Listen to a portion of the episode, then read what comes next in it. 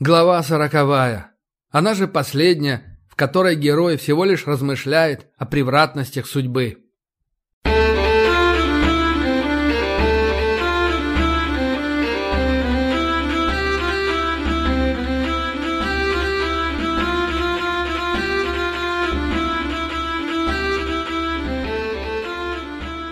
В той суете, что поднялась после того, как мы решили устроить вылазку и связаться с фортом, я не участвовал.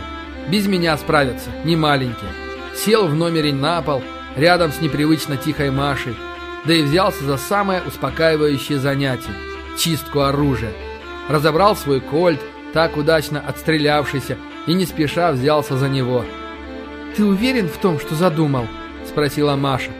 «В том, что надо идти приступом на барабан?» – переспросил я.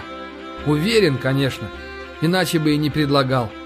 «Я не об этом», — чуть поморщилась она, — «а о том, что все у тебя получится». «Конечно», — кивнул я с преувеличенной решимостью. «У меня всегда все получается». «Да ладно болтать, я серьезно», — отмахнулась Маша. «Ну а какой у нас выбор?» — спросил я. «Выбора у нас не стало с того момента, когда мы за Пантелеем в поход пошли. Так что остается делать, что назначено. А выйдет из этого уже только то, что выйдет. И никак иначе. Иначе никак. Эхом ответила Маша.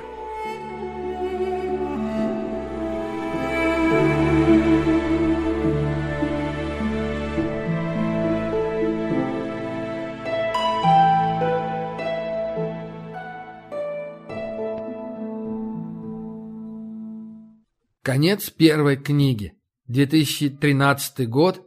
Читал Дмитрий Хазанович. Продолжение следует.